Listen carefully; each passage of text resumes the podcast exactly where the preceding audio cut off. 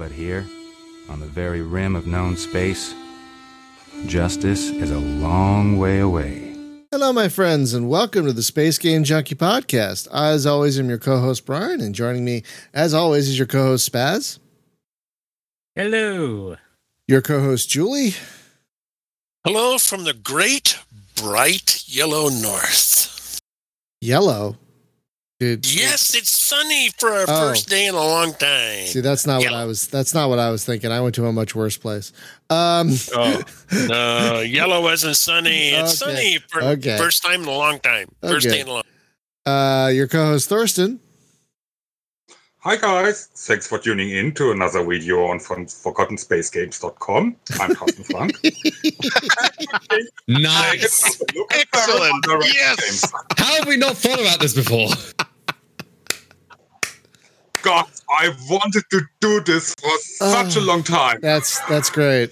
I wonder. Hang Finally, I on. did it. Is ForgottenSpaceGames.com taken? Hang on. If it's not, it's not. I'm buying it Right right in the now. Let's do it.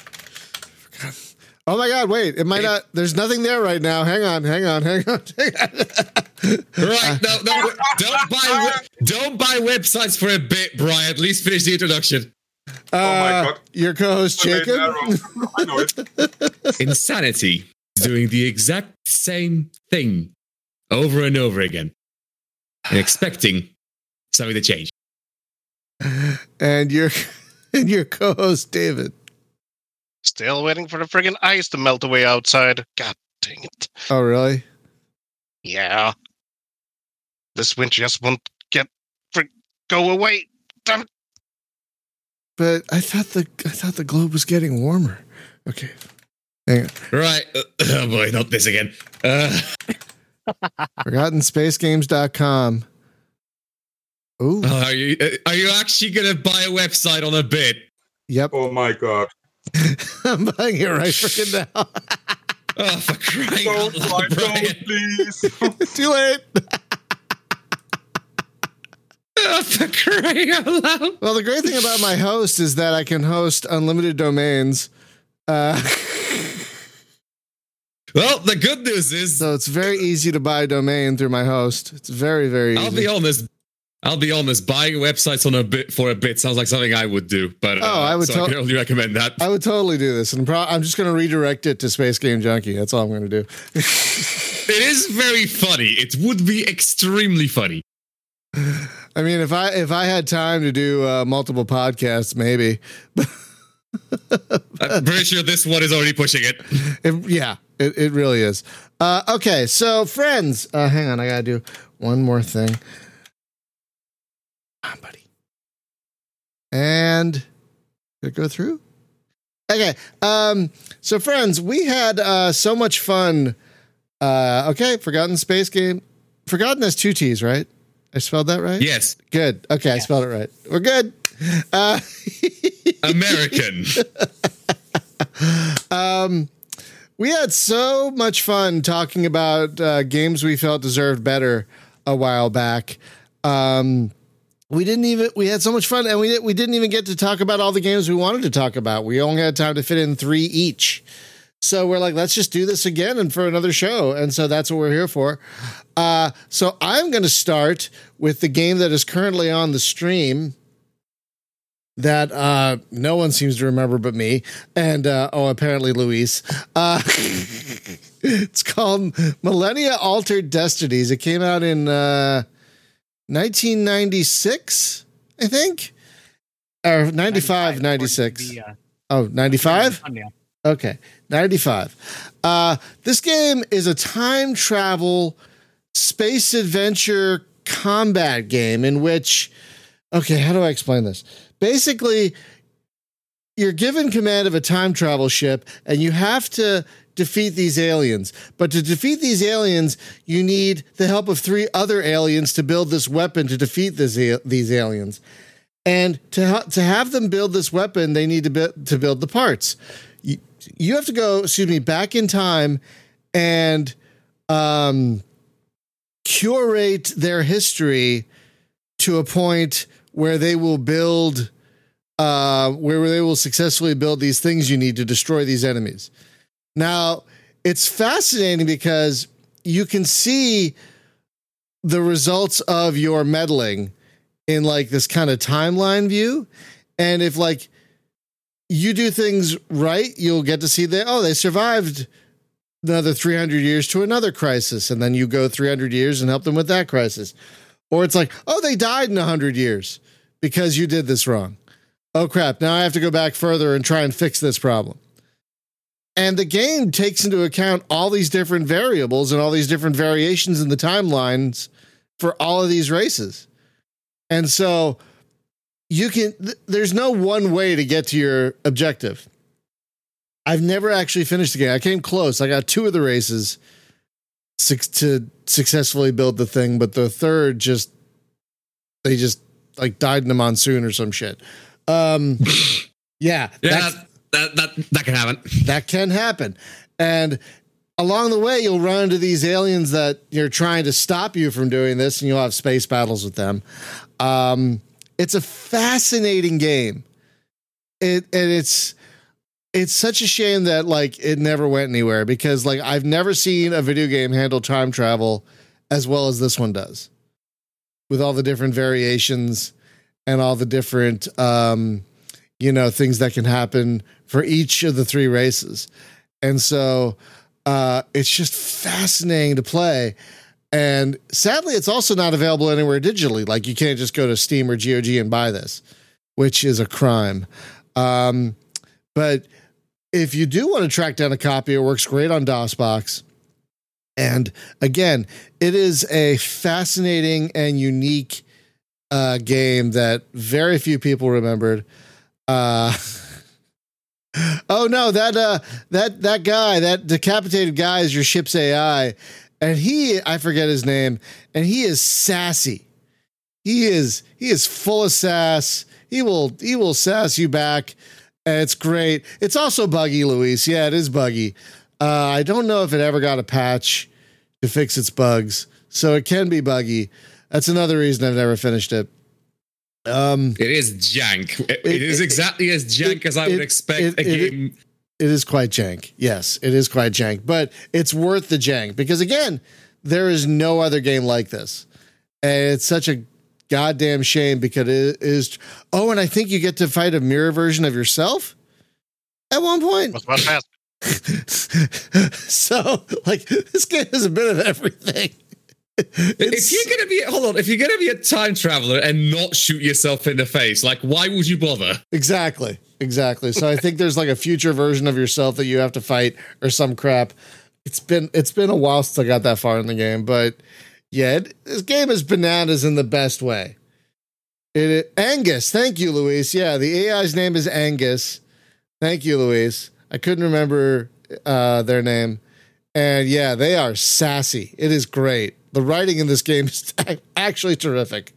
Uh, so yeah, track down a copy of this. It is it is not expensive on eBay, and again, it runs terrific on terrifically on DOSBox, and uh, it is it is buggy, it is janky, but it is so much fun and unique. It's worth playing through at least once, I think, just to see what they were trying to do, and I think w- to see what they did successfully.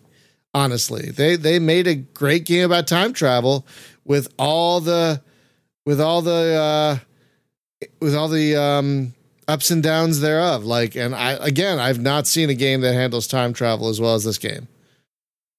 So that is my first pick for today. Uh, Spaz, what do you got? Uh, mine, my first pick, is a cult classic that at the time was kind of a commercial flop. Which is shocking. And which is shocking. It, it is shocking, yeah, because the company that made it doesn't really exist anymore because because well, of it- this. it Because of gone. this, basically, this and Wizardry Eight were were both flops. Were both flops. Yeah. Which is So a the crime. game, the game in question is Jagged Alliance Two. Uh, And you might be thinking, wait a second, that's a great game. Yes, it is. It absolutely is a great that game. that flopped commercially. that flopped. Yeah, it was a Um, huge flop at the t- at the time. Kind Still okay. uh, can't believe that. See, I'm kind of in a two minds. I kind of know why that happened. Wait, was it Jagged? No, that's a different game I'm thinking of. I was thinking of the later Jagged Alliance games. Oh, which Yeah, are- no point to mention. Jagged Yeah. Alliance 2 was great. Yes. I Jagged thought- Alliance wait. 2 was a really good game that just happened to flop at the time that it came out. Yeah, I think there was a f- And I think there was a fatigue about games like this when it came out. Uh, at the time, a little bit a little bit and it does have some bugs or at least it did at the time and and uh that that did kind of factor into it to an extent but It i would say since then it's it's been they've there have been so many attempts to make a sequel uh, and they've that- all been terrible. i wouldn't say they've all been terrible uh, Mostly, back in action wasn't that bad really? but okay. not on the same level as as two. Um, there was Jagged Alliance Rage, which no, let's not talk about that one. Yikes. Uh, and and uh, Flashback, which oh oh oh yeah, yeah. me off because I was a backer on that one. Oh no, I was a no. Kickstarter backer on that Yeah. one, and it got abandoned very Oof. very early Oh. on. The one I do remember myself is Jagged Alliance Back in Action, which I have played apparently for all of 10 minutes about 10 years ago uh, when it first came out. And like, well, I still remember reading the reviews about it, which was just, which was basically all Jagged Alliance. Jagged Alliance was great. This is just marketably worse. Yeah. it, it it's unfair to compare the two uh, to an extent because it was trying to do its own thing and and to its credit it's more positively reviewed now than it did than it was at the time of release Yeah. But, I, also, I also think Jagged Alliance 2 came out at a bad time. Like, it came out in, like, what, 99? A billion things came out in 1999. And, it got it got upstaged by the fallout series for example yeah, uh, I mean, so many things came out at that time. And, uh, it's a shame. My first Jagged Alliance game was Deadly Games, actually. the kind of mid middle stepchild thing. And I loved it. So I, yeah because that was a that was a sequel to the first game Yeah, but it didn't really have a campaign. It had more like an editor and a like a random generator. So it didn't really have the campaign of the first game. But yeah, the second game was terrific. Um but yeah, it's just it's such a shame that it flopped. People still play it though. Like it, you're right, Oh, it, be- yeah. it did become a cult classic. But uh yeah, it's such a it can't like Free Space 2 came out that same year and also flopped. Like what was up with 1999? oh man. was a tough year. Everyone, everyone was afraid of Y2K and their computers exploding. Well, I don't know. I don't have think- it. I, don't have a good reason. Well, I think I think there was a bit of fatigue about a lot of different game types in '99. I think people were kind of the consoles were on the upswing, so there was that. And I think people were just like looking for something different, not another XCOM like or not another, you know.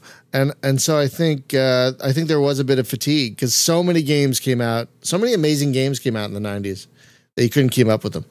Uh, This was this was also also the year where many of the really good uh, first-person shooters come out did come out, and yeah, obviously uh, a lot of game a lot of players uh, uh, uh, changed to this time type of game. Yeah, it was it true. was it was a bad time for a lot of different games. Like a lot of games came out in 98 and 99 that just, you know, are completely forgotten now. Which is a shame.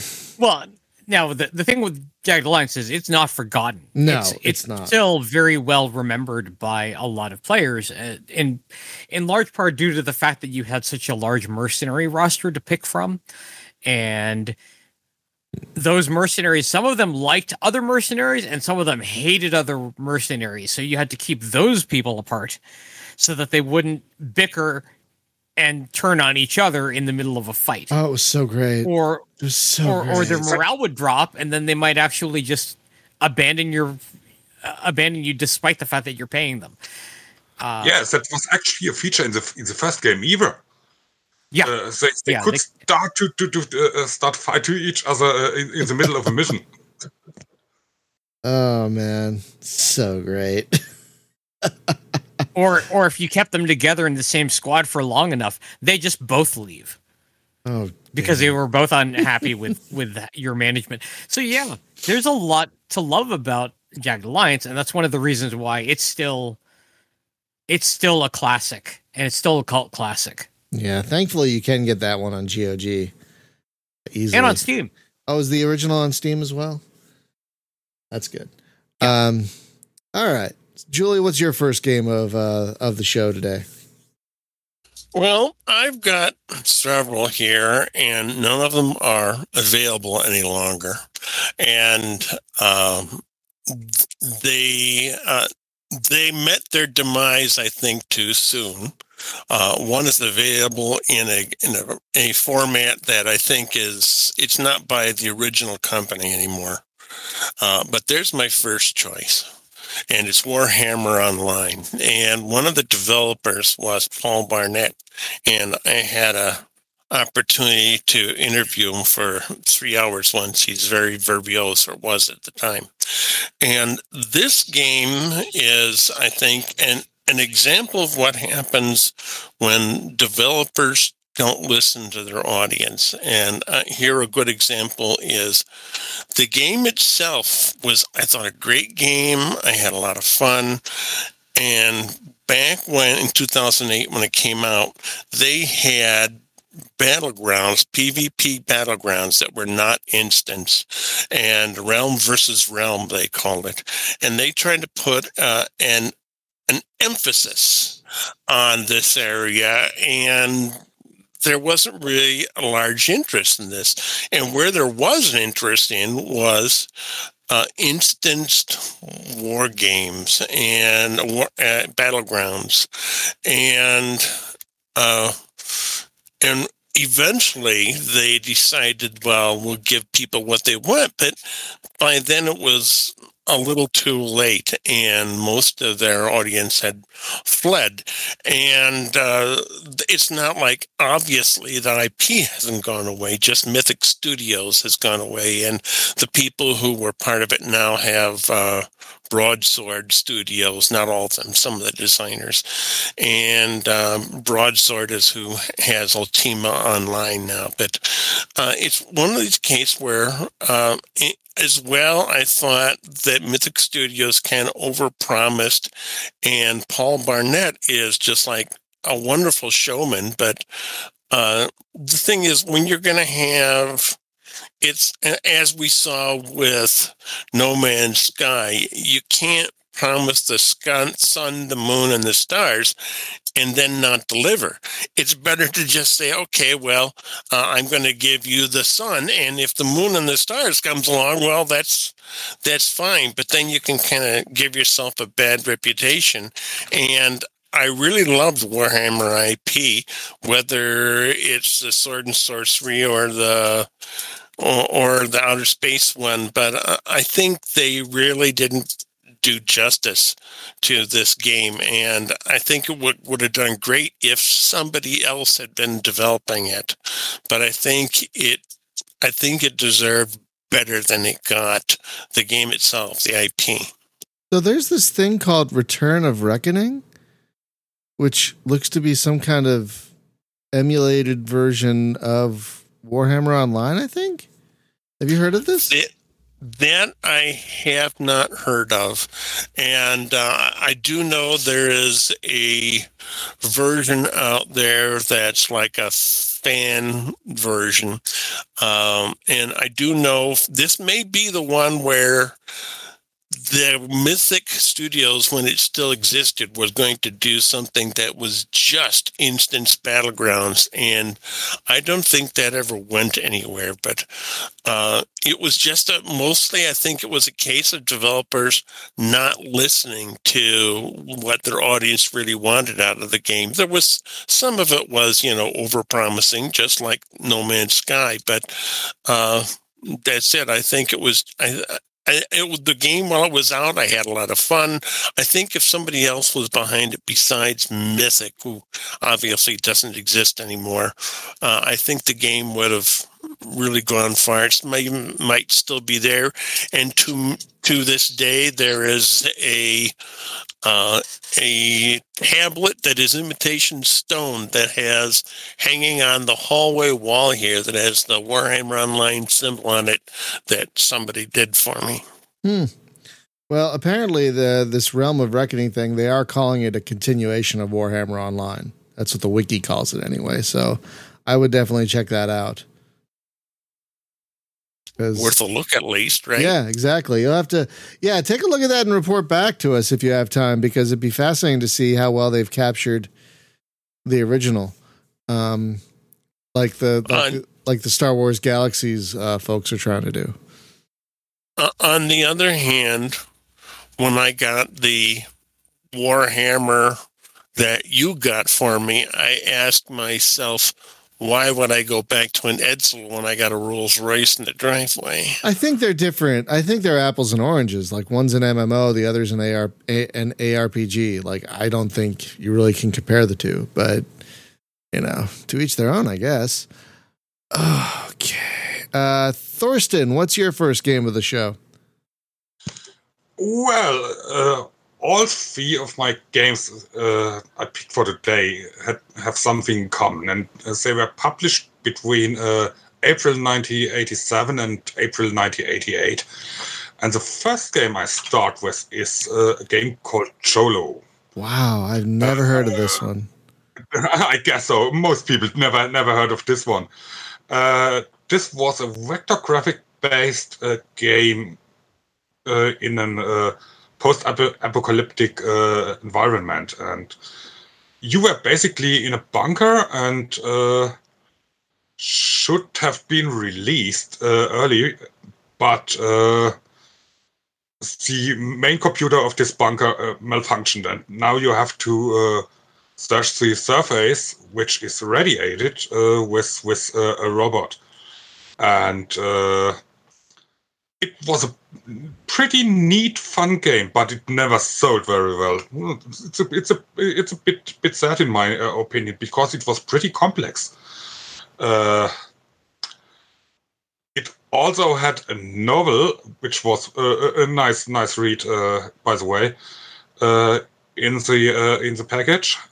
I, I really I really miss miss miss uh, uh, these these those those novels and and, and all this this this hard uh, uh, hardware stuff uh, uh, you got with with with this uh, uh, boxed games back then. But well, uh, it's uh, it's over in, in in that direction, I guess.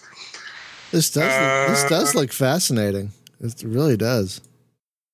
No, it was it was pretty complex, and I never did I I, I, I did never finish it.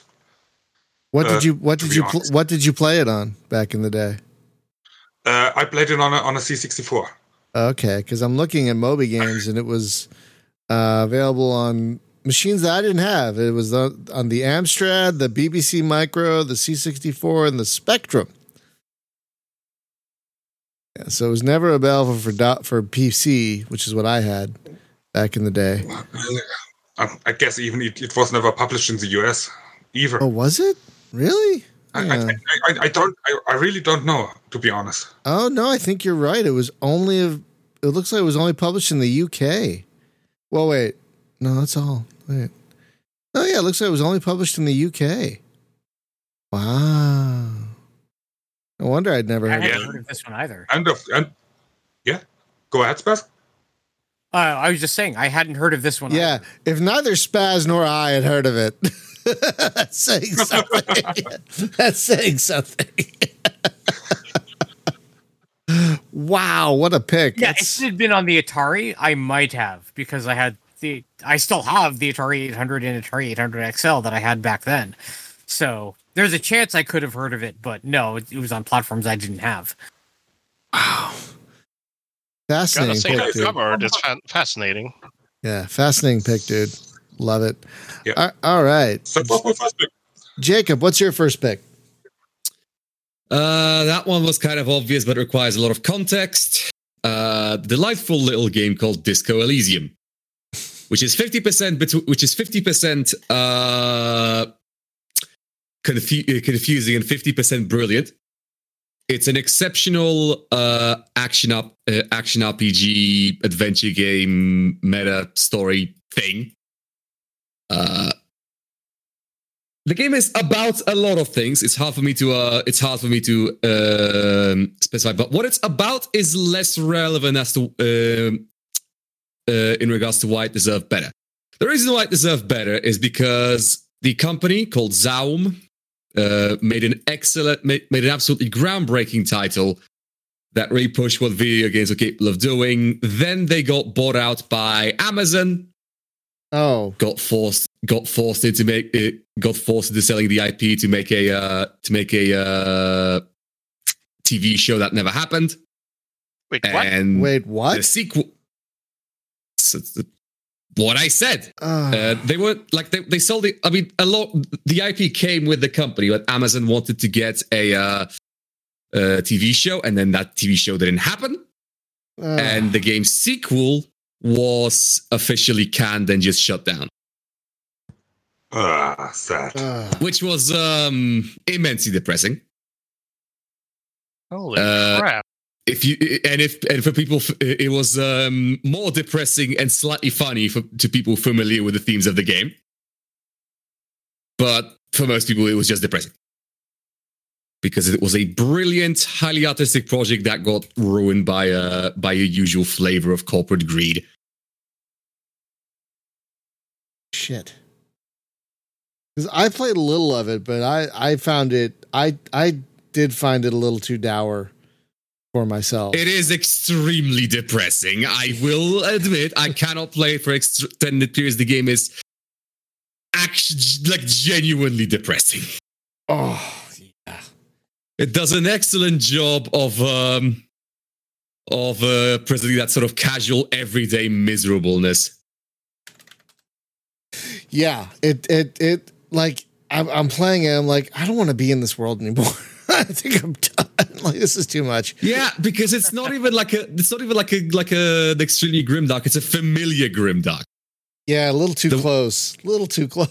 Yes, the world of Disco Elysium sucks for exactly the same reasons our world does. It just spells it out more clearly. Okay. Yeah, it's it's not a happy place. Like like you know how you watch Blade Runner or something Warhammer, you're like, wow, I don't want to live there. This is extreme. This isn't extreme. This is just it's like take our world and fast forward 30 years where nothing's gotten better, and that's basically what this is. Not even 30. like yeah, or something like that. Like imagine like the as crappy as our world is right now, nothing's gotten better over the last decade or two, and that's basically what you got. And it's just ugh. Yep. things are just, things aren't even getting worse. They're just in a perpetual like Ugh. empty void Which is of, which is of, of not bad of not the worst they can be, but def- but completely mi- but still miserable. Oh yeah, it's oof. Just thinking about that a- game is making me sad. It's a brilliant experience and an excellent game that I don't recommend to everyone because Jesus Christ. yeah, and if you do play it, do it in short bursts, and then go watch a Yes. puppy or something. Yeah, I know people who can binge. I know who. Uh, I know the people. Uh, people who can binge that game. They are both the saddest and the happiest people I know. It's uh, so so either you so either you sort of completely nothing more to lose, or someone who has a lot of uh, who has a lot of um, happiness capital saved up. man. Oh God. All right, let's move away from Disco Elysium because damn, just ugh. David, what's your first game? Yeah, what David, what's your first game of the show? Well, first of all, a little disclaimer. So I've been studying, so I've had my hands full. So I had pretty much uh, scrambled together this list No uh, in, a very, in a No short uh, in a short while. So I mean, yeah. So uh, my first pick for today is going to be something that has always been close to my heart. Uh, uh, I guess, I suppose. And that's going to be uh, Homeworld Cataclysm of all things. And yeah, I'm not misreading that name correct, miscorrectly. No, because uh, they renamed yeah, it for uh, some reason. I don't know. I don't even know why they. Uh, Blizzard. for a very stupid reason, Blizzard happened, Yeah. looked at it, and went, "We have a we had a WoW World of Warcraft expansion What? called Cataclysm like ten years ago." but Yep. but Homeworld Cataclysm came What? out well before. yes, This Yeah. was a reason? No. Oh, Yes, come that's the actual I'm- reason. I am not joking. And to Son clarify, of a- 12 years ago. 13 actually, as of Oh. Yep. So yeah, that's uh, actually incredible, that piece of story itself. Stupid. Anyway, has anyone there's needed more more. reasons to hate Blizzard? Because uh, you got them. But yes, Homeworld Emergence. Uh, Homeworld Emergence, also known as Cataclysm. Go. Yeah, yeah, yeah, yeah. Oh, hello then, uh, Luis. Yeah, yeah, yeah, yeah, yeah. That's a So- good to start off on. Right, carry on. Wow. Um, so yeah, when I uh, heard about the, I, I think I pretty much uh, just played through uh, Homeworld One, and then this came out, and I was very afraid of uh, any kind of horror games at the time. I mean, I couldn't even play Resident Evil One at the time. I was so freaking afraid of zombie moans, so I would hide behind the couch when my friends were playing. I, I'm not kidding. But years went on, and um, I, I think I was in the Swedish high school or something like that, and I uh, found this. Um, in a bargain bin, and I bought it. But yeah, I still held, off from playing it. But one of my classmates, uh, or well, in a parallel class uh, at the time, um, wa- was interested. So uh, he went to play it, and yeah, he returned it later, and uh, it, was fine. After that, I finally made a plan to play it. I, I wanted to see what did they do with Homeworld. Had they really turned Homeworld into a horror game? Short story. Yes, they did. They actually did. It was pretty. So, it was uh, pretty scary for a real time strategy game. it Yeah, yeah, yeah. pretty and, terrifying. it- it's, it's even more scary to me when you don't actually see the horror. Well, I mean, the horrors that are happening to the actual crews being, yeah, infected by the beast horribly. And Oh, yeah, all no, stuff. So Having your imagination fill in the blanks is even worse. yeah, exactly. Yeah, no, I get it. Um, No, that's my favorite. That's my favorite of the homeworld games. Is that one? Uh, Yeah. And so holy good. crap, the voice acting, the story. Yeah, I, I the, love. mod, the I love modular mothership.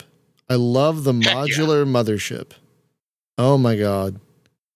Um, so, um, Jose, I don't yeah. think they ever did find the code. Uh, honestly, I think they just. Yeah. Did they? Is that what they, happened? ne- they never, no, they never found it. And yeah, yeah, I don't think that, they that was did. yeah. I was so freaking uh, hyped when they were announcing, uh, oh yeah, we're gonna remaster Homeworld One and Two. Where's Cataclysm? Yeah. What about Cataclysm? We, we lost the source code. It's gone. So what you're buying on the short end of the GOG, what you're buying on GOG is not a remaster. It's basically the original game. It is Um, still slightly retouched from what I remember. A little bit. Yeah, but I've, not I've as been able much- to run it on my Windows 10 computer here, no problem. Yeah, but nowhere near as much as the remakes of uh, the, the first two Homeworld games, which I Oh, have uh, played. Very good. With Yeah, yeah, one yeah. caveat. But uh, formations are being broken. Uh, no, they retroactively added the adaptive difficulty from Homeworld 2 to Homeworld 1. Oh yeah, that thing. Yeah, If, if you Because mod that out, that. if you Ew. mod that out, I uh, have no more issues with it. Just mod that out. why? Which Why the- would the they workshop do is still there. that? Why? I God, d- why would they even do that for Homeworld 2? It was bad it in was Homeworld so 2. dumb. It was so bad in Homeworld. That's what got me to stop playing it. You know, I was like, this is stupid. I hate this. Oh, yeah. but So yeah, I. It was, it was sad to see um, many people wrote off this game as it was Homeworld, but a But- horror game. Because but those are the same it's a guys. good those are the same guys, if I recall correctly, because we had them on the show a while back. Uh, they went on to do the Sword of the Stars games, I believe. Yes, they did. Yeah, and uh, also oh, those that, are really good. and that that also that really amazing Treasure Planet game is also there. Yep. Um. That's all them. Yeah. Yeah, so sort of the stuff. no, go ahead. I should have put that game that game down on the. Oh, hold on. Let me just quickly amend my list. One second. No worries. we haven't gotten to our second and third picks yet, so no problem. So you do that while I'm talking about my second pick, which kind of comes from the uh, little intro to our show. It's Independence War 2, which is um, a very, very, very, very different game from Independence War 1. Insanely different. Um, not in a bad way, but I think it had a lot going against it. One, it it came out two or three years after the pretty much collapse of the space game genre. Um, uh, two, Independence War One was a great game, but it it didn't light the world on fire like Wing Commander. So there are a lot of people who missed it, and you don't need a ton of foreknowledge from the first game to go in, but it helps. Um, and three, I think I think people like space piracy in games, but when you make that the sole focus, they're like, Bleh? but I kind of want to be a good guy. Nope. Not in this game. you're just not. You, you're not a good guy in Independence War Two. You're not. Yar har fiddle-dee-dee. But like Luis says, if if you want pretty much the best game that focuses on space piracy, that's the one. Because you could you could ignore for a long time. I mean, the story will catch up with you, but for a long time, you can totally ignore the story, hang out Lagrange points, and just engage in all manner of space piracy and have a blast. Just have a blast being a space pirate for a long, long time until the story's like, hey, remember me? You have to focus on me now. Yeah. Bugger off! I want to steal things. like, no, I don't want to. actually own Good. I actually own that game on GOG. I never properly got into it for reasons I don't fully understand. Probably okay. because it was Well, the tutorial missions are brutally hard. I had to cheat to get past them, and and Well. two, and and two, the the the game's vanilla UI isn't great. Um, you can mod it so it's a lot better, but like the navigational star map interface is just a pain. It looks great, it's cool, but it's a pain in the ass to actually use. Um, but you can mod in just a simple list of destinations that make the game makes the game a lot easier to play. Uh, got it. so, but at at first blush, it's very it's a very hard game, and once you get past the tutorial, it's like okay, I have to do what to move around the universe. Oh, I don't know. this is a pain in the ass. So, uh, thank thankfully you could still get all the mods for it that make it a much better game. Um, but uh, yeah, vanilla. It's kind of it's it's got that. It, I think people lost the patience for that 90s difficulty in 2002, and rightfully so, honestly. Uh, so, yeah, it had a lot against it uh, when it came out, sadly, uh, which is a shame because particle systems kind of ceased to exist after this game, which is a shame because they made some terrific stuff like Subwar 2050 and Independence War 1 and this. And I've been trying to track down the the lead guy for particle systems to get him on the show, and it's it's hard tracking down those older folks. it's hard tracking down folks from from olden times. So it's a shame, but yeah, it, folks, Independence War Two, you can get it on GOG. It is terrific. Uh, it is just, it is just brutally difficult even to get past the tutorial. Um, but once you do, and the game opens up, it is fantastic. That's my second pick. Uh, Spaz, what about you? Well, my second pick is a game that uh, we we featured on the show. We had a podcast about it, and it didn't do well when it first released because of reasons that were beyond the dev's control. Oh my god. uh yeah if you want to know the full story uh you can refer to our podcast on approaching infinity uh that game deserved better at the time it didn't get its due until after it was released on steam it is in development still uh, Bob had actually left game development for a few years, and then uh, he got the rights back, and now it's on Steam, and it's even better than it was at release. He's adding so much to it. It's oh my god, Yeah. he has added so much to the game already, and he's adding more. And Yeah, it's it's And- doing and- well and enough that it can do it full time. Sorry, it it's just yeah, yeah. I was gonna say, approaching infinity is a game where where it's it's a great story because it did deserve better and it did get better. yeah. It just took some time. It took a long yeah, it was it was stuck on shrapnel games for seven years, six, seven, eight years. Something long. like that. a long, long time. And it languished there because like it, they they were charging what 45, 40 bucks for it. And like Yep. no And no you one, could get it for thirty uh, for thirty five bucks on a sale. yeah, they're they're twice a year sale, which was a joke. Yeah. which is when I bought it because I did get it at that at that price. You know it was ridiculous? And- I kickstarted the damn thing and I got it for 20 on the Kickstarter.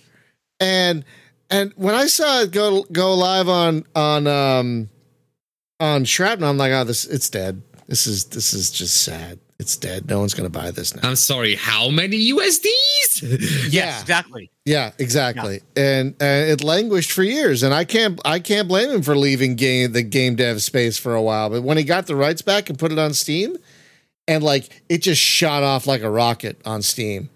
It, it's Yeah. it's one Well it's like it's like a Cinderella story. Oh my god, it is, is really like a Cinderella story. That game. We couldn't be Yeah, happier instead for of him too. except instead of slippers, we have a price drop. Yeah, like he like like it fourteen ninety nine is a much easier digestible price, and Wait, like was that Cinderella? Yes, it was. yeah, and and the uh and the the the amount of content you get in this game, oh my freaking lord, you can play it for thousands of hours. Easily. I can't. I can't highly. Re- uh, I can't highly re- recommend this game much more. It's, Yeah, it's one Yes, of my, it is my a- favorite course. games ever. Yeah, it is in terms of space roguelike, definitely the best, and that's actual roguelike, not rogue adjacent thing. Actual roguelike mechan- mechanics, top-down view. Uh, you Turn- go, uh, you go, enemies go, turn-based stuff, uh, grid based, they have the whole thing, yeah, the entire. But thing. even then, there's still a roguelite element on top of that because you get the the money that you get gets saved up for future runs. That uh, a portion of that gets to be paid forward, and which is great. that there's your there's your meta element. There there's your roguelite element right there. so it does exist. It just isn't the focus of the game. It's the roguelike part of it that's the focus. I need to play more of it. It's tr- it's terrific, and he just keeps adding Yeah. stuff to it. He just keep like Yeah. what was the recent thing he added? I forget. He just he just put a, he just put out a big update like a week or two ago that added a bunch of more stuff. Like he just keeps adding stuff to it, and it's amazing. I mean, one of the biggest things he added was multiple screen planets where you could walk around on the surface and it's multiple screens. Oh wow! Content. Yeah. Yeah. And then that's not even including the caves. The cave systems are are huge. Multiple levels there, but the fact that you can walk not just off off of the edge of the screen, but you have more content to walk around on beyond that. It's a lot of exploring. May I ask a newbie question? yeah, Uh, how do you survive in the caves, or how can you explore deeper? Oh, Oh, that's upgrades. difficult. Yeah, there are, there are a couple of upgrades uh, that that allow you to uh, find oxygen. Uh, also, some planets already have oxygen that's breathable without you getting ill, which means you can explore to your heart's content for as long as you can survive. Ah, but All yeah, right. there are spacesuit upgrades and stuff as well that like like they were saying that can give you more oxygen. Um, Uh, the deepest I got was level 40 below. oh my god. Wow. but but, Oh, wow. I get that then, I, but then I died. Well, yeah. Oh, course, I mean, yeah. my god, Game over. that's gonna happen. dug too far and too deep.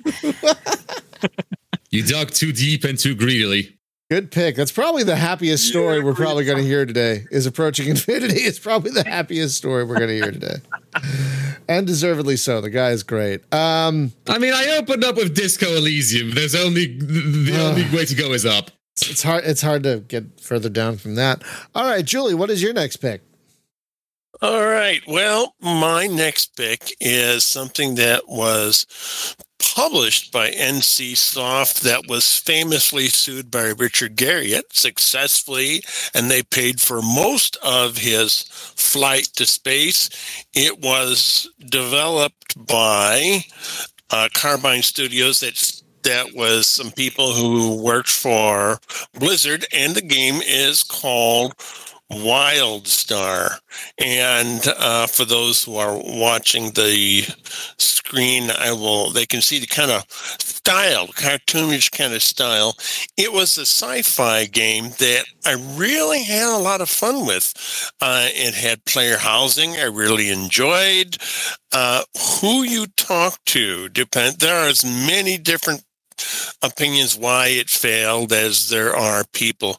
Uh, Hmm. It was really successful at first, uh, and it had it the premise is you're like a an outer space explorer, and eh, the planet was originally settled by this really highly advanced alien race called Eldan. And uh, you're an explorer, and you crash, you land on this planet. You want to claim it for yourself, and uh, some people say the problem was a lack of balance in PvP. Some people don't like the questing system, but I had great fun. But uh, I, again, it was a short-lived game. Uh, it goes back to 2014. Uh, it was a lot of positive reviews when it first came out, but uh, I especially like the art style and uh, the character that looks like the crazy rabbit kind of character. but uh, why it went away, uh, I don't know. And David, of course, found another Moby Games version of it, but uh, it was it was another online game that I really enjoyed, and sometimes online games seem to be short lived. I don't know, and I think part of the problem with this is in talking with Paul Barnett is that uh, he described once World of Warcraft as a fluke of nature. And I think what sometimes happens is you get companies who invest in these online games, and I think they expect to reproduce the success of World of Warcraft in its heyday, you know, where it had more players and Switzerland had citizens. And uh, and I agree with Dr. Bartle. I think back in that day that uh, World of Warcraft did a great disfavor to uh, the gaming community. I think it made, I think it established a bar that was way too high at the time. Mm. So that is my second pick, and again, long ago and far away. So uh, the version that I played, anyway. Yeah, I never played that one. I I know nothing. I the only the only thing I know about it is that funny video I shared with you earlier. Um, that's the only thing I know about WildStar. Well, I, I really like the characters. I had a lot of fun. Their housing system, which is like in this little floating dome kind of thing, was great fun to play with, which is, you know, it's one of these things where I could sit there and just play with the housing system uh, more than anything else. And that's what my friends and I did. But it's just, it wasn't long lived, unfortunately. They tried going free to play, but that did not save it. And, uh, w- would it still be around if they had a different publisher other than NCSoft? Uh, I don't know, but uh, I kind of suspect it might have lasted a little longer if it was published by somebody else. That's a that is a shame. I had a friend who uh, was really hyped for uh, WildStar. I wanted me to get into it as well, but yeah, I didn't join him. That's a shame. Um, Thorsten, what's your next one? Well, my next pick is uh, Space Station Oblivion, uh, published in late 1987, in Europe known as Driller. And it's pretty similar to uh, the first game I uh, talked about.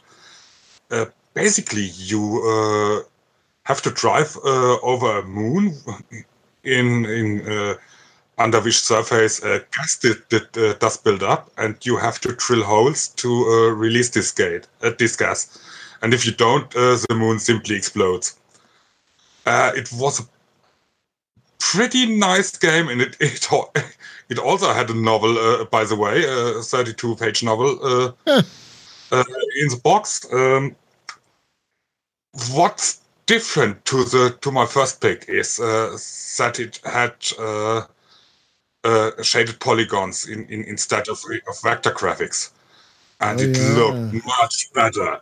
And the engine uh, called Free, uh, Freescape engine uh, was used for several other games at this time.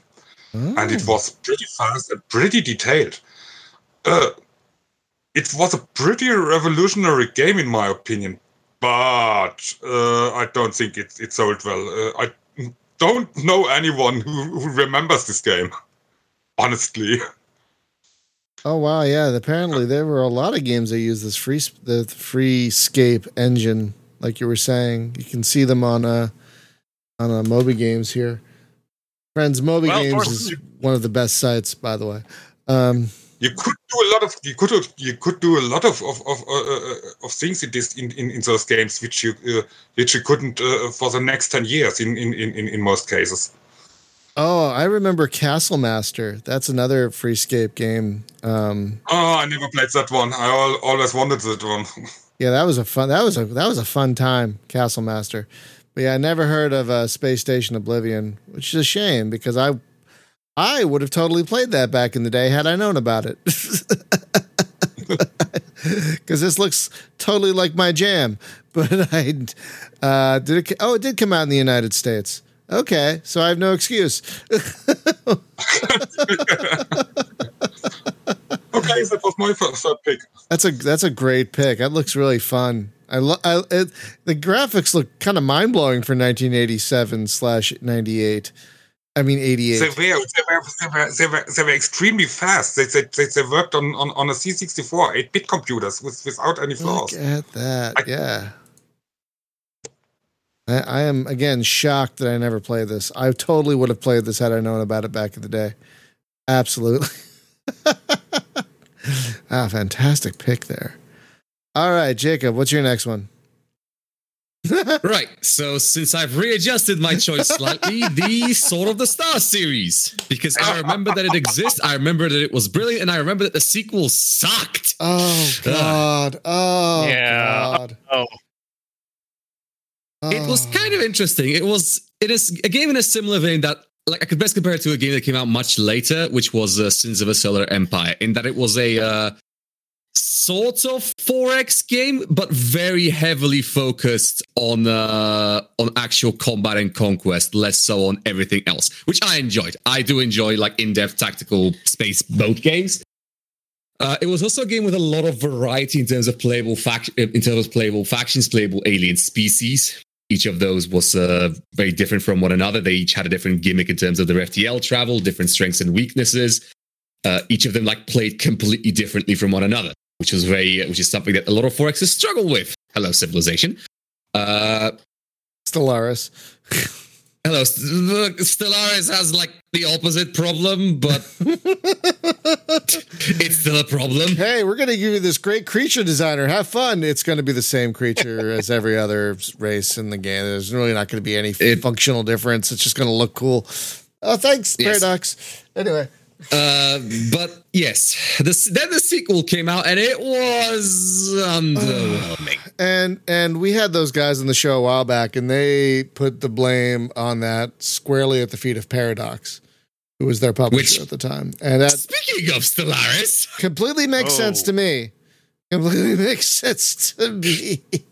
it's it's like it's it's like a the freaking detective story where you find out who the killer is, except it's the most obvious killer possible. Like, oh yeah, I I I thought two minutes in that they were the killer. They're like, no, they can't be the killer, but they turned out to be the killer. What? You Well, mean the fella that literally has killed people bag. before? Yes. They've always been a mixed bag. Sometimes a lot of their stuff that they've published has been great. yeah, has not had any issues to speak of that that that are worth mentioning. Yeah. And then others uh, turn out like Sword of the Stars. They're horribly inconsistent. Yes. yeah, very very much so, which is a shame. But Uh, On the plus side, we did get Sword of the Stars of The Pit, which is an excellent roguelike in oh, that universe. so good. Again, actual roguelike with all of the, the you know. The sequel is I more know I'm of a the first one person. person here. No, go ahead.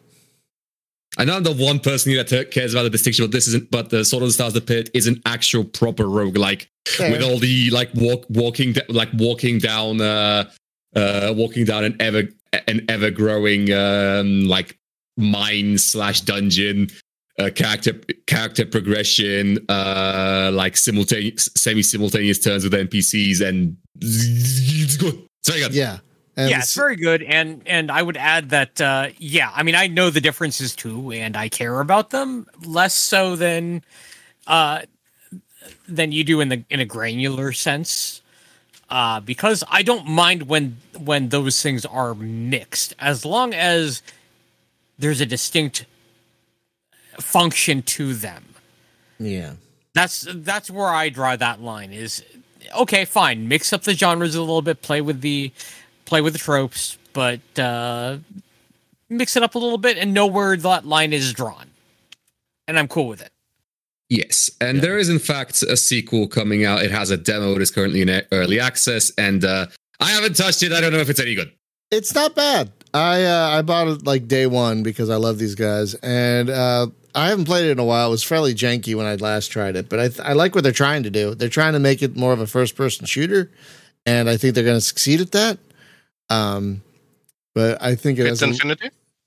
uh, yeah, Well, the there new was one. the Pit Infinity, which was the the first person shooter Oh, in that vein. am I getting and then confused? there's the Pit 2. Yeah, and then there's the Pit 2, which is uh, currently in development.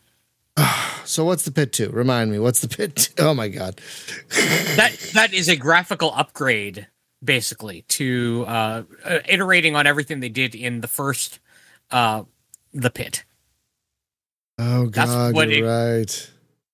Yeah. So so Infinity was uh, taking the concept and putting it into a co-op shooter, uh, which hey, uh, I can take it. You know, it's it's an interesting idea. Uh, janky, yes, uh, but uh, I like the idea. Yeah, yeah. and then the Pit Two is just iterating on everything that was done in the first game. Oh, okay, that, I must. I apologize for the confusion then, because I thought the first person shooter was the sequel, but no, you're right. Uh, the Pit Two, Sword of the Stars, the Pit Two Is the real sequel? is so the real sequel. Yes, and it, it's coming along quite nicely, actually. Yeah, yeah, I've got to pick that one up. Yeah, I have a little of time. I, I have a little bit of time in it, and I I do remember now that I did play it and enjoy it. And I'm like, I'm gonna wait for this to get, you know, more time in the oven. Um, but yeah, that was that's a great pick, Jacob, because the first game, I, I don't know if you played it multiplayer, but it's great co-op as well. I Um, actually have once with one other person for a bit, and it was brilliant. Yeah, it is terrific in co-op. It is absolutely terrific Yes. in co-op. It's It just also, a- it also has Good. it also has psychic dolphins in it, which I which I absolutely adore. The Liir. Yep. Yeah. The yep, Liir. the Liir. all right, David. What is your second pick? Before that, I was gonna say to Jacob here, Hiver fans, rise up! Let's build those stargates. Uh, yeah, I'll take when you get there. When Yeah, you yeah, there. I'm gonna enjoy his coffee here. uh, yeah, just uh, so to clarify, the Hivers have an interesting gimmick. They have uh, they have uh, their FTL is re- relies on uh, stargates, which they can build and they can transfer in- instantaneously between them. When they build them, before that they have to slow boat at slower than light, uh, which is like 15 turns to get between one system and another. But once they build them, it's great. Once they build them, it's fantastic. Once once they build them, it's fantastic. Before that, you take you have to take, wait like 30 turns to do anything. They failed at networking. Yes. Ah, Very slowly. Just ah, we'll good, get there eventually, but good, lads. good, good stuff. Good stuff. Oh my god. All right, David. What do you got for your second pick? All right, so this one, um, it's like I have a little bit of love and hate relationship, I suppose, but I still mostly like it. So that's good too. That's going to be uh, the Red Solstice 2. So um, I played the first game and it was really, really confused. It was actually like an proper RTS with a single soldier control setup. Or, well, you, if you play the campaign, you could move around multiple soldiers in tactical mode that you also have seen in Company of Heroes 3 by now. But a second game um, added some additions, as I say, that made the game a little bit more, I don't know how to say it, more fluent or um, it's it's more dynamic. Maybe that's what I'm looking for. So that you can actually nowadays play the game with complete, uh, almost twin stick controls for the game. So it can apparently play like a completely different type of game. But you know, if you have ever checked on the, the Storm Steam store page for uh, Red Solstice 2, reviews have never been glowing for the game. A lot of complaints about bugs and balancing issues and all that stuff. But the developers are working very hard on trying to fix most of those things. And I guess it doesn't help if you were to play public games that some of those players playing the game are a little bit toxic and want to only play on the Oh. highest difficulties Oh.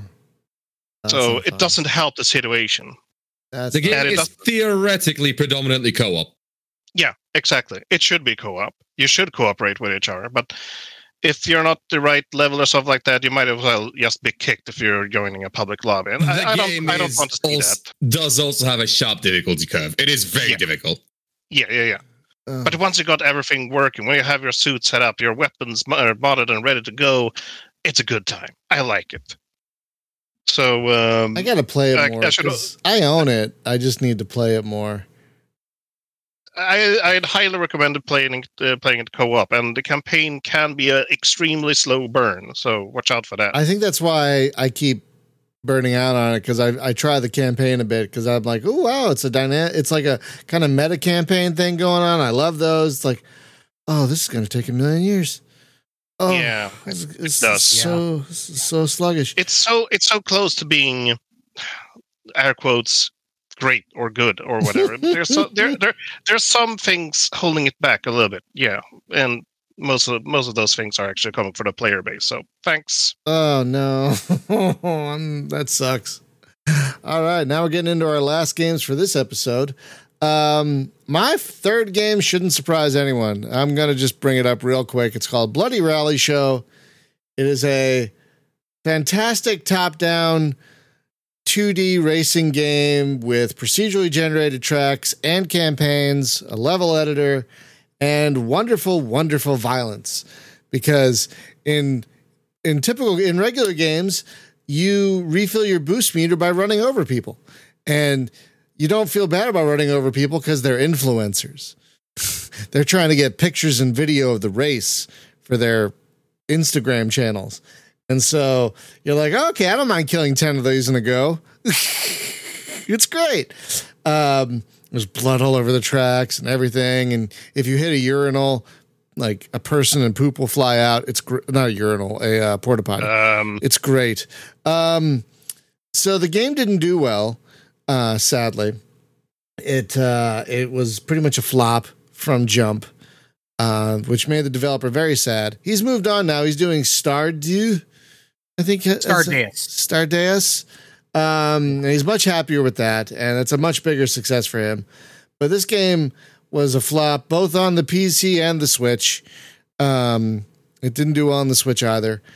And sadly, the people who ported it over to the consoles took forever. So by the time it eventually came out, everyone had like, Oh, that's the Philip. Oh, that was the Philippine Stardeus that did that. yeah, the same guy. I never connected those two. yeah, you wouldn't. never did I. Spius is an awesome dude. Yeah, he's great. Awesome. He is he is great. He's a great developer. He's really friendly. And it's just a damn shame this game didn't really go anywhere because it's really become one of my favorite racing games of all time. You can just load up a random track and play with some AI. You can play locally with people, uh, or you can do the campaign. And uh, it's got a car builder and a track editor, and there are lots of mods and tracks for it. And it's it's really terrific if you like top down racing games. If you want something that's a mix of Death Rally and Carmageddon with randomly generated tracks, it's your game.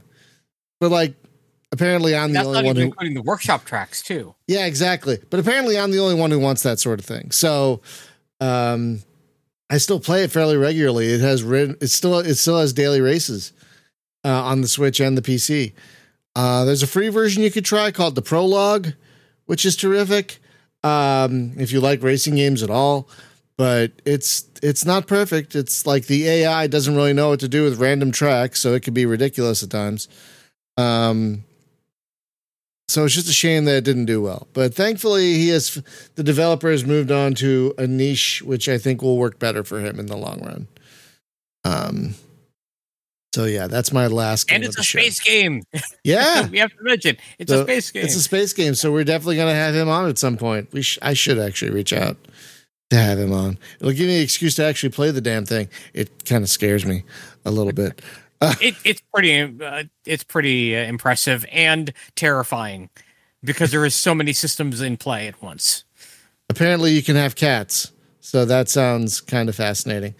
Um, there are cats that can ride around on the robots like robots. yeah, and and the cats hatch from eggs, which is also interesting. what? um, what now? Yes, Yeah, you find eggs, and then the cats can hatch from them. Okay. Oh. It would say X. o- Okay. o- Okay. Oh, okay, then. Okay. Yeah, Okay. that's a Okay. thing. It's a thing. Just- I'll, I should reach out Trust to me, him and thing. we can have him on the show. Um, all right. Spaz, what is your final game for the show? My final game is one that um, is not currently available to buy on Steam. Which is a goddamn Uh, crime. Which is a goddamn crime. yes, it's Alpha Protocol. Oh, now, now, uh, I a lot of us game. around here know this game. I love well it so much. I it. love it so much. I'm on my second playthrough now. I, I take little breaks, but I play little bits of it because you, it plays so differently depending on how you play it. It- yeah, and that's one of the Oh. things about it that makes it that sets it mm. apart from games that came before it is that the conversation system is very reactive to how you play and to, and to whom you ingratiate yourself or alienate. And because of that, every playthrough can be very very different. Someone made a video of their playthrough of the game being a complete psychopath. It is the funniest because your your Yeah, hand- it- I- your I- handler hates you, and, and Who doesn't hate you at that point it's so funny. if you're playing it that way? It's so funny. oh my god. Um, yeah, I finished it. It's one of the few games I actually finished, and I played it like completely professional, Jason Bourne style. Like I'm a good guy, I'm going to do the right thing, you know, yada yada yada. And then I play. I'm currently on a playthrough. I'm doing the exact opposite, being a complete and utter fuckhead. Excuse my language. And it is so different. It is so so different than the first playthrough. I wish I got the game, but Ah. Steam doesn't let me. Well, if now, you have is possible to if it's possible to uh, buy physical copies of the game and then redeem the key. Yeah. that is the only way you can you can get it on Steam now. Or if you have a Xbox 360, you can get a physical copy Oh, that right. way. That's that's true. That's true. I'm actually wondering, are any of the copies that can be? Yeah, they are. They are. Holy crap! For dirt cheap at that. oh, really? Except for that one weirdo who's asking you to pay a full thousand, a thousand dollars for it. What is wrong with you? Um, eh, sorry. Um, yes. Yeah, one one thing also about this game is that a, a lot of its systems got reused, so to speak, in other games after that because it's the conversation system, for example, uh, is something that other games have tried to imitate, and where you get three or four different choices, and depending on how you uh, how you choose those that reaction, you may not know exactly what you're going to say, the character is going to say when you pick that option, but it gives you an idea of the the tone you're trying to set. And you can be as consistent or inconsistent as you want. If you want to play it manic and flip a coin to decide which way you're going to respond to someone, you can do that. A lot of responses are timed, and if you don't respond in time, then it's going to give a default response, which may not be something that works for the way you want to play it. So you have to think on your feet as well. Yeah, and Okay, it's combat is janky. Combat yeah, is absolutely combat is janky. very There's janky. so much, so much to to love about I mean, the the. AI is so dumb. You could shoot someone. There, there could be three guys standing there. You shoot one of them, the other two guys just keep standing there, like they didn't even notice. You just shot, and all you really need, like a wall. Yeah, yeah. You could, and there are a lot of guns in the game. You can have machine guns and all kind of thing. All you really need is a silenced pistol. That is the only thing you actually need in the game. It is a terrific game Oh, that wow. is so buggy, but I like I said, it's one of the few games I finished. It doesn't take long to finish it. I think it was about 15 hours for my first playthrough. I absolutely loved it. And I was addicted to it from beginning to end. It is so silly and fun. And my God, it's got one of the greatest video game characters of all time in Steven Heck. There, there's a guy in there called Steven Heck. He is utterly terrific. Like it's worth playing the game just to meet him, in my- in my opinion. Oh my God. Oh my God. I love him so much. So good pick. Yeah, that game. Oh my God. And they keep like hinting like, oh, we want to do it again. They keep like, oh, we'd love to revisit it. They're never gonna. But uh, because I think Sega's never gonna release the rights to it. But um We can. One we can, can, hope. one can hope. Yeah, probably not going to happen. But they still talk about how much fun they had making it and how much they still love it and everything.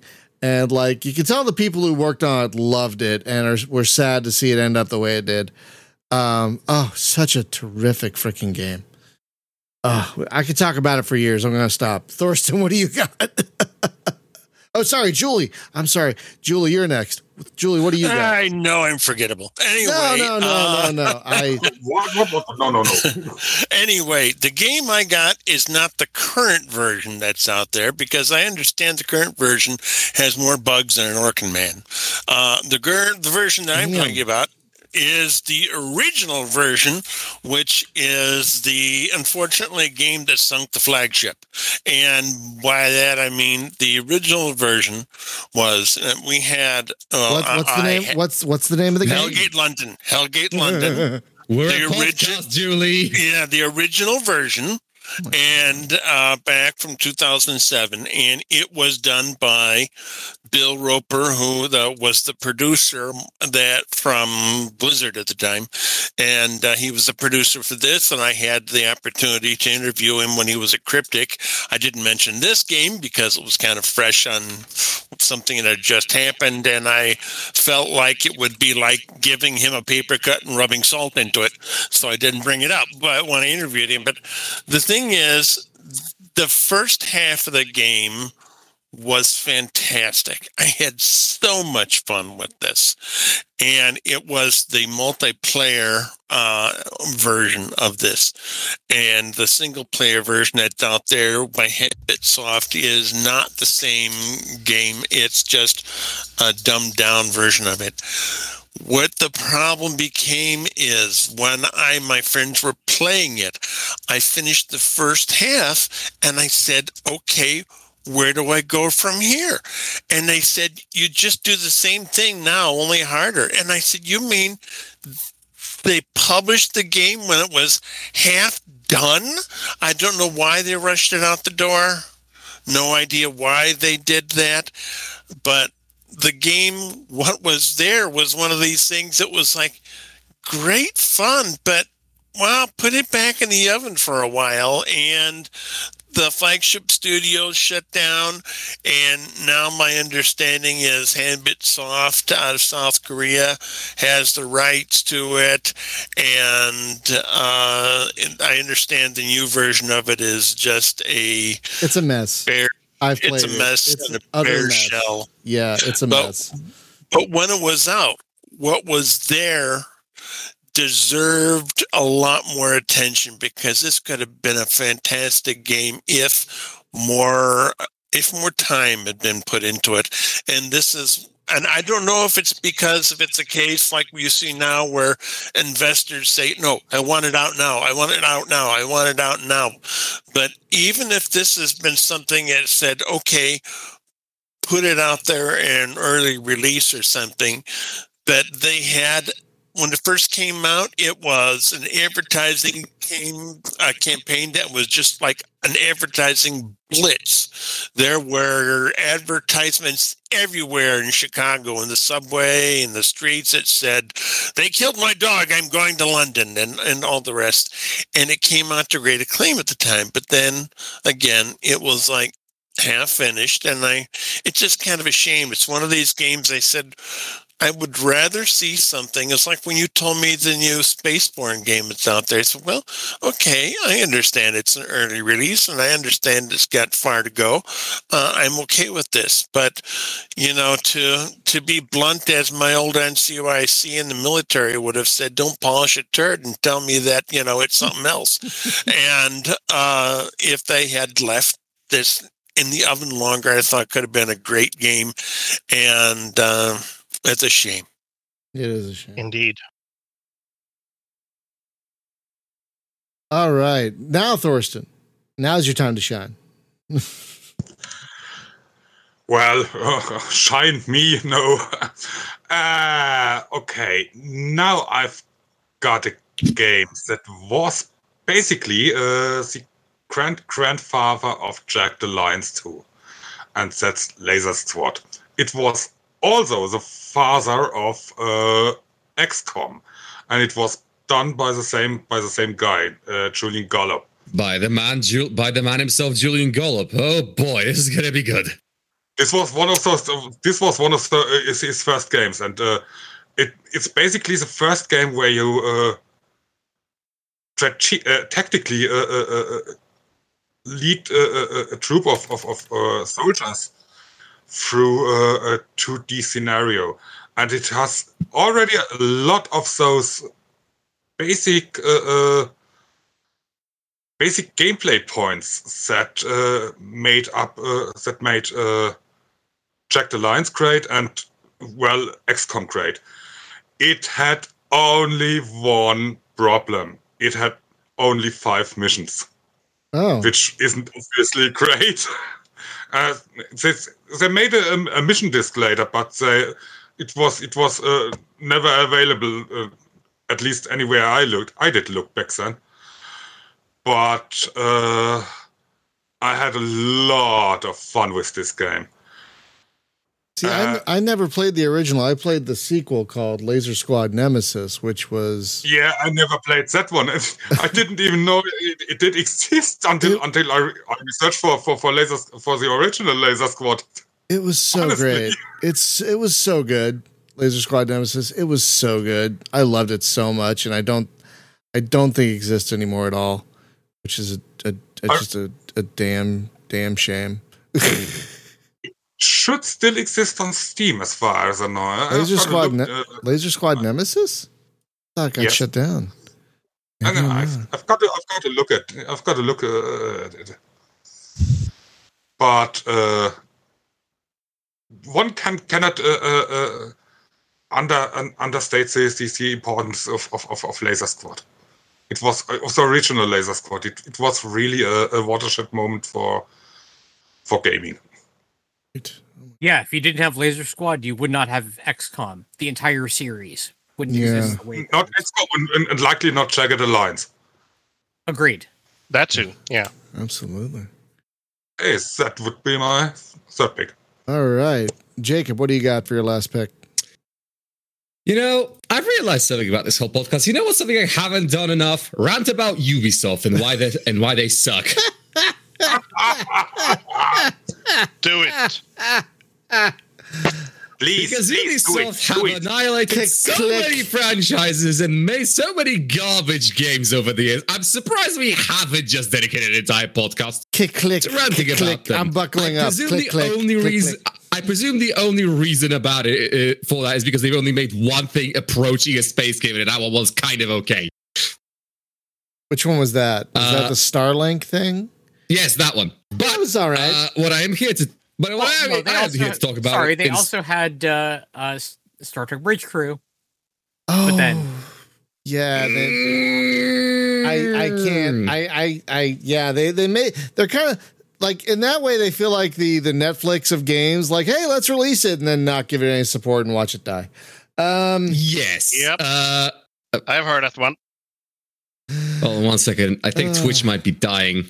eh? Twitch, are you dying? I don't think so. No, Twitch is not dying. Anyway, So, so yeah, the, no, the, the, the the- series I w- want to complain about is Silent Hunter. Why? Ah. because in case you haven't heard, because in case you're new here, I have an unhealthy love uh, love for submarines and oth- uh, and other stealthy boats. No. They are boats. They are not ships because uh, the, the Royal Navy said so.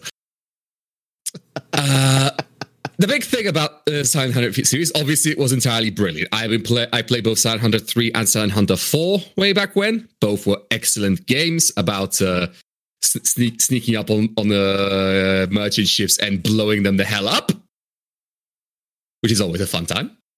And then there was this delightful game called Silent Hunter 5 that was just a complete mess.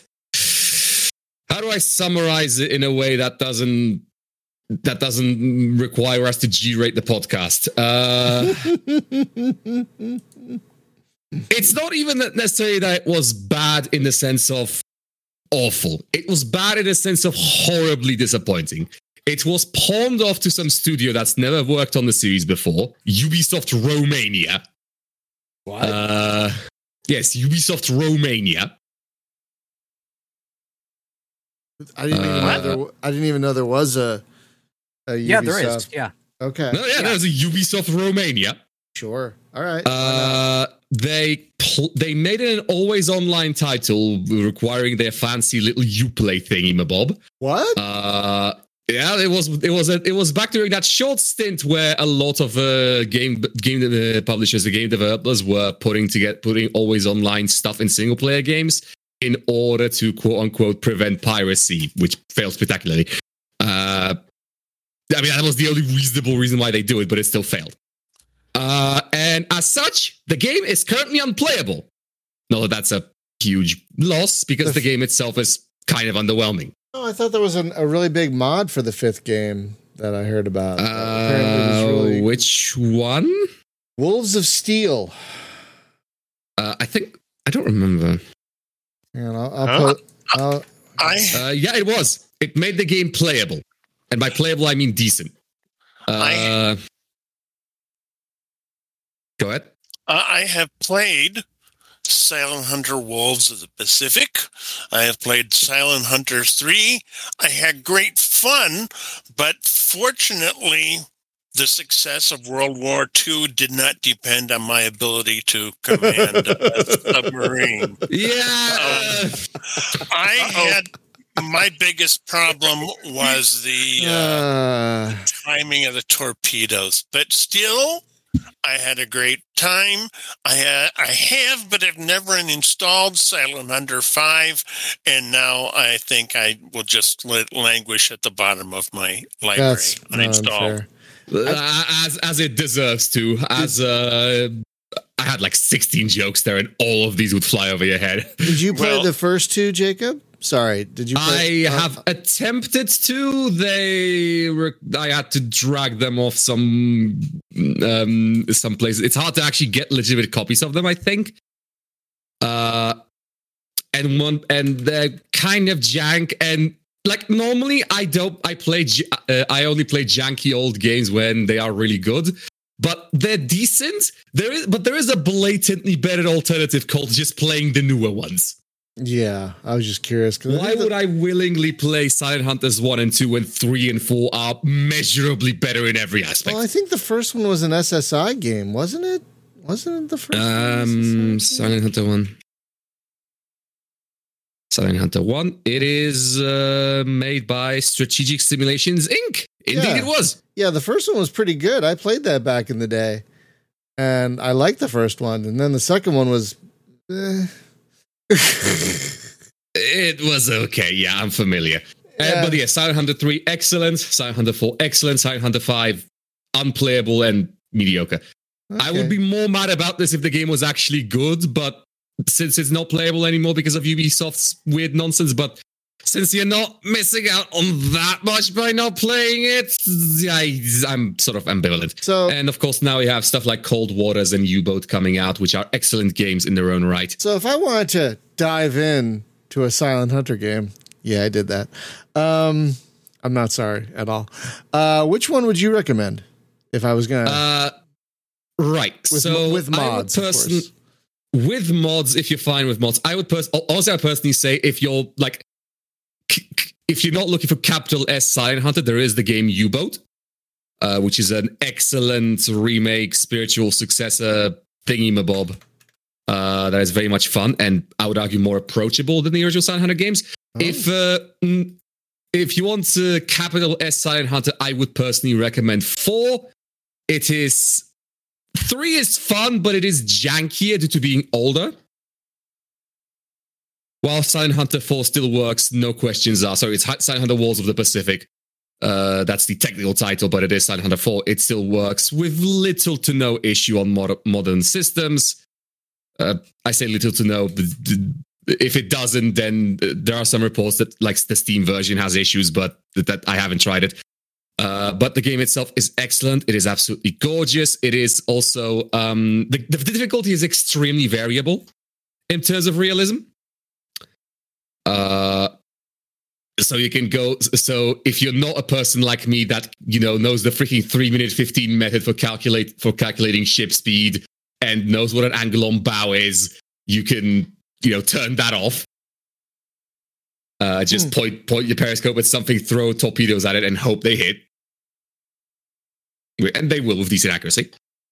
Uh, so yes, I would recommend Wolves of the Pacific, which is Silent Hunter 4. It is also the one that is about playing American submarines in uh, uh, in the Pacific, uh, like just like the first game, rather than playing German submarines in the Atlantic, like uh, all the other Silent Hunter games. Oh, wow. All right. I, s- I started with Silent Hunter 3, hadn't played the first two, had a great time. Um, but, you know, I've always been interested in naval games because, you know, I, I tried to get into the Navy, passed all the tests, but then they said, oh, your vision's not good enough. But I was interested in Navy games going all the way back to Harpoon, back before there was Oh my god. what's an what's an internet you know and uh and it was it was great I, I i granted like i said i wasn't and like jacob said i wasn't good with the whole timey thing but uh i love naval games started with silent hunter 3 had a great time and i don't know if there still is but at the time there was a real big submarine community uh game community behind. SubSimNet, they're still around. yeah subsimnet i was a member of it and uh They are still very much around, Wow. and they're developing their own game. And I have always, when I played, I found them to be very helpful whenever I had a problem. Yeah, subsim.com and like the general yeah, subsim.com is still going. They've they're making their own game called Wolfpack. They're publishing uh, as a forum their their own game called Wolfpack, which is a co-op sort of bridge co- bridge commander bridge crew styled uh like cooperative submarine simulator. And they're still the premier for the the premier forum for people that you know like boats. I I had a lot of fun stomping around the ship, pretend, pre, pretending I was in Das Boot. Yeah, The Did I movie. yeah, that film is great. It is actually my favorite film. I think. I I've watched it once and I don't think I can ever watch it again because that ending.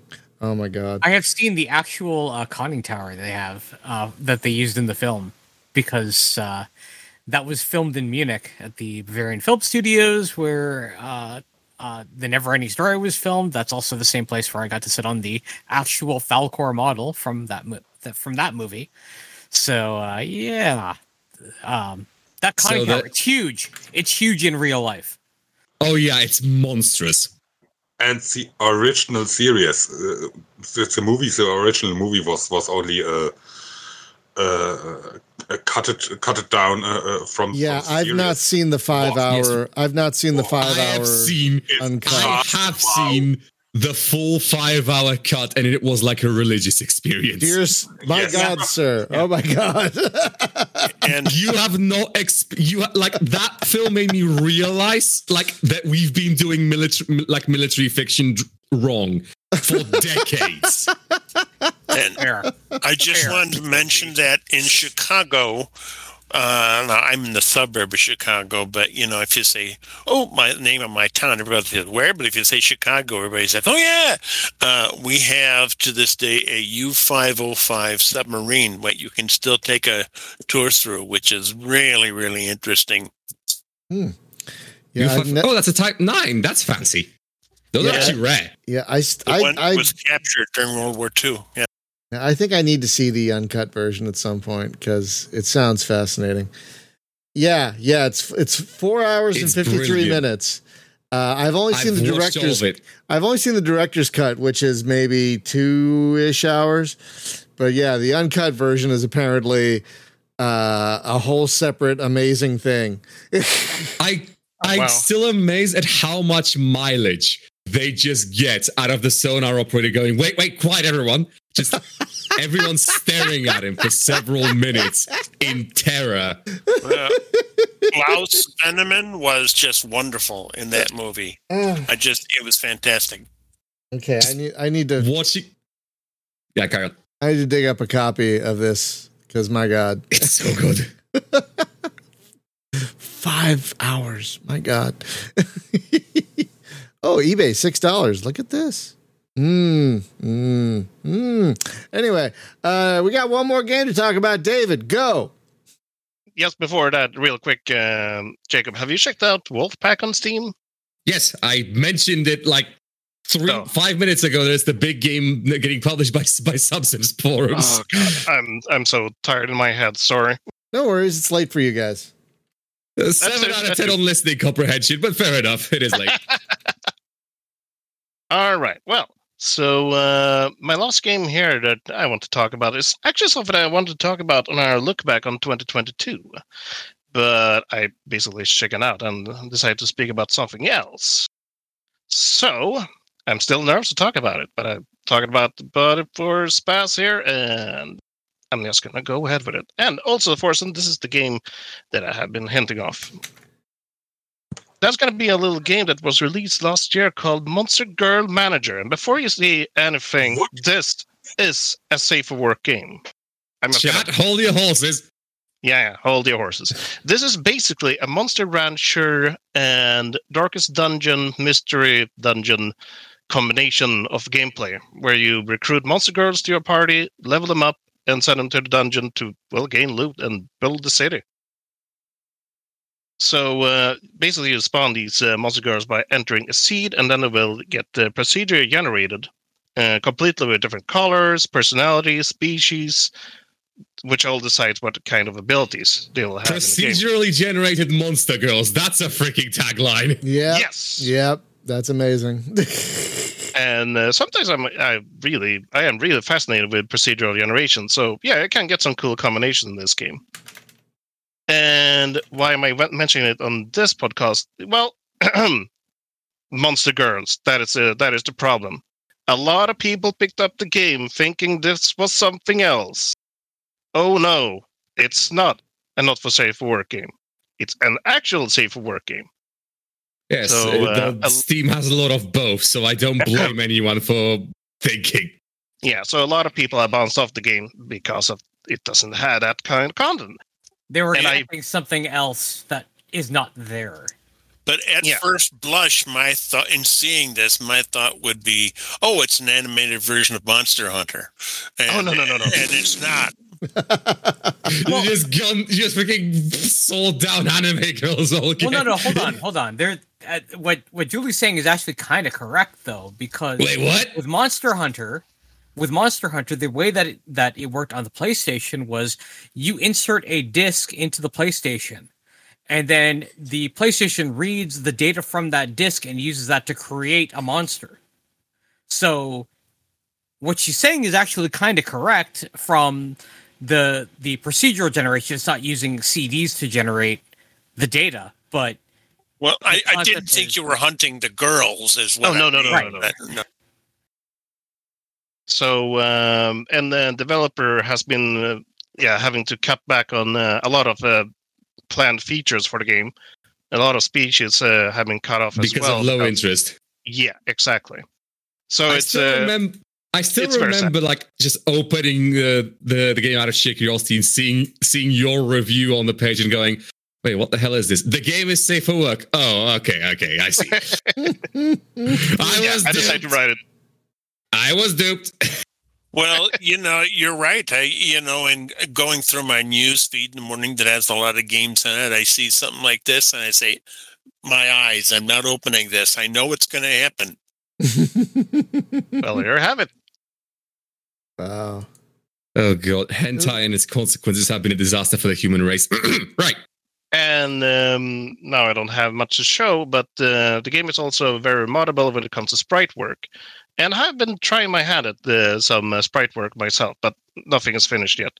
Hmm. And um, yeah, maybe I haven't made that clear, but I like to draw. And um, seeing that I can actually use my artistic uh, interest in something, it, yeah, it's very nice. And I have gotten some support at the, the official Discord for the game as well. So it's it's nice. Okay, I think that covers everything. Uh, it's hour and a half. We got to go. Okay, so that's gonna do it for this week, you guys. Um, a lot of great games this time, you guys. Excellent discussion. Next week on the show, I think we're to talk about ambitious indies, as uh, I've been playing Spaceborne 2 a lot, and it got me thinking: what are some other games and developers, especially, who are just just machines in making and developing their games. So we're going to talk about not only the games themselves, but the de- we're going to we're going to gush about the developers of some of our favorite indie games who just don't seem to ever sleep. and we love them for it. Uh, so tomorrow, I don't know if there's going to be a stream tomorrow because I'm actually going somewhere tonight. So we'll see. Uh, but one way or another, uh, we'll see you guys soon. Thank you for listening. Uh, thank you as always to our patrons, and thank you as always to people who've gotten vaccinated. If you haven't gotten vaccinated, just just go, just just do it already. Just stop, just stop whatever you're doing. Stop fucking around and fucking get vaccinated. I'm, I'm just gonna say it because god damn it, what are you doing? just, just just do it already. God damn it. Have a great one, everyone. Bye bye bye.